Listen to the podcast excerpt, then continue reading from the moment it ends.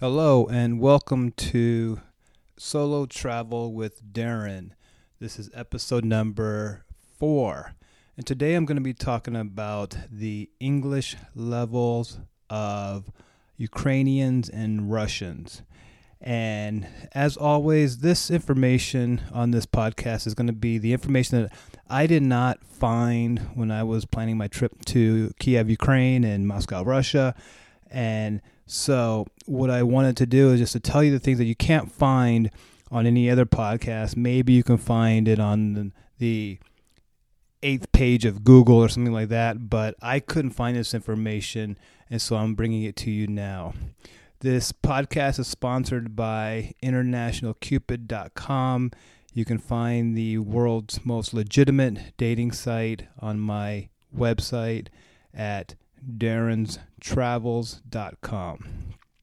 All right, let's get into it. So, when you start looking to go into Ukraine, Kiev, uh, Kiev, Ukraine specifically, you may know that Ukrainians speak both Ukrainian and Russian.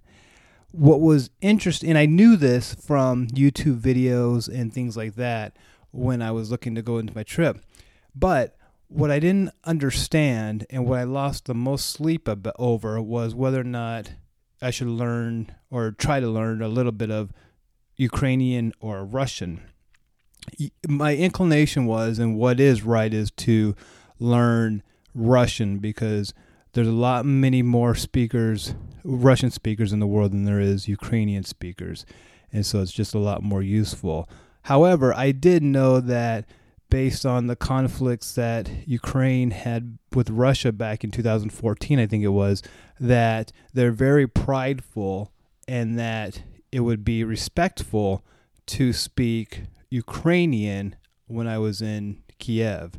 So I, I did worry about that. But nevertheless, when I got there in the summer of 2018, I noticed that everybody spoke Russian. And so if you're planning to go to Kiev, Ukraine, just understand that people speak, they all speak Russian. Well, they all know Russian for sure. And I would say 80% of the people that um, were I, I interacted with uh, spoke Russian also. In fact, some of the girls that I met didn't even know Ukrainian. So that's my number one tip that you really can't find anywhere else on the internet is um, Ukrainians in Kiev speak Russian almost exclusively. The other thing, and again, that's my tip. Another thing that you can maybe find on the internet or YouTube that I did not find, or one thing that surprised me, I should say, when I started traveling years ago, is the lack of English around the world. There's a common misperception that everybody in the world knows English. Well, part of that is because English is the number one language in the world, and everything is done in English, and it's a language of business and all that. And therefore, almost every country that I've heard of, they teach English in school, some to better extent than others. Um, but even if they do speak, even if they do teach English in school, that does not mean that they know English. I equate it to um, Americans trying to learn Spanish in high school or French in high school or something like that where you may know it well enough to pass test and, and get a decent grade, but that does not mean that you know the language. And that's pretty much how everybody you come across in Russia, Ukraine, Poland, uh, Czech, uh, even Stockholm, Sweden, the people who they take English their whole lives and they know uh, most of the people do not most I'd say half the people know English in Sweden but in Kiev Ukraine in in Russia I would say maybe 20% know English. Um, legitimately know English. There's a, there's a, there's obviously some people who know English who are deal with um, English for work, and there's some English teacher or or Russian teachers who know English who teach American businessmen and all that stuff. They know English too, but for the most part, your regular average um, Ukrainian does not know English, and so when you get there and you start talking to somebody, they will tell you that they don't speak English if you start talking to them in in English. um, even the people you ask them, do you ask them, do you know English or do you know a little bit of English? At best, they will say so so, which means none at all. Um, they it, again, they, if they say so so, that just means none. They could probably pass a test. They could probably do well in class, but in conversation, they don't know English. So, with that said, though, if you're in Kiev, Ukraine, it's your um, responsibility, or what you should do is you should be um, trying to speak English. I mean, trying to speak Russian, or um, or and you can use Google Translate if you don't know. You Google Translate, but use that also. That that saved me in a lot of places. Um, but you really should be respectful and try to use a few words in um, Russian. And so, um, and that's anywhere, wherever you travel in the world. I mean, people will like you so much more if you try to say just a few words in in in their native language, whether it's um, good day or hello or thank you or please or goodbye, anything like that. Part of it's because Americans have a reputation around the world as we think we are the best in the world and therefore we don't have to try to adjust to other people's culture or understand their language and all that. And that's just a poor perception of Americans when you travel. So, as an American, you should try to dispel that myth. And again, you want to be, you don't want to be the stereotypical American. You want to be more of an ambassador for all the good um, of um, the good parts about being an American.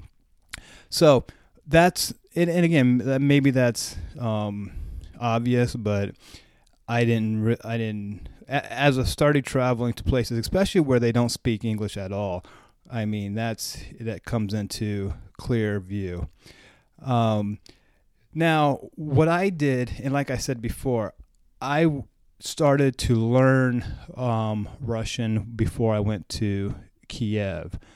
And that's, again, what I said earlier is that I went through all the, the hard times of trying to learn it, but, and I was wondering if I could even use it in Ukraine um, because they would speak Ukrainian. Now, I will say, um, I did not, and I have never been to um, Lviv in the west of Ukraine, which I hear that they only speak Ukrainian and are almost offended when you speak Russian. So, but again, I don't know, and you can probably find that information on YouTube or, or wherever. Um, and vice versa, if you're going to Kharkiv in the east, I understand that they speak mainly um, Russian and I'm not sure they may not even take the Ukrainian hryvnia for currency, they may only take the Russian ruble. Uh, I, I don't know. I don't, I don't know. But again, it's just totally different from the East and the West. But nevertheless, um, if you do want to learn um, Russian, I took the Pilsner Pimsleur class. Um, I'll leave a link in the description, obviously, but it did help me um, to learn a little bit of Russian. I mean, I I knew how to go into the shop and um, you know, ask them, you know, можно, можно кофе, пожалуйста. I knew how to say здравствуйте, до свидания, спасибо, пожалуйста. I, I knew all, all the basic stuff. Um, what was hard, what was hard was when they would talk back to me, because um, they would say a lot of stuff in slang. They would talk fast and all that, so I had a hard time understanding it. But after taking the Pimsleur course, I could figure out what I wanted to say and say it and pick up a few things here and there. What's funny about when you're trying to learn a a second language is that uh, you'll be listening to somebody and you'll hear a word that you know you know, and then you keep thinking, keep racking your brain, and literally four minutes later, you figure out what they said four minutes ago, and obviously it doesn't help you, but it's just kind of funny that that's just part of trying to learn a second language is like you just pick up things here and there.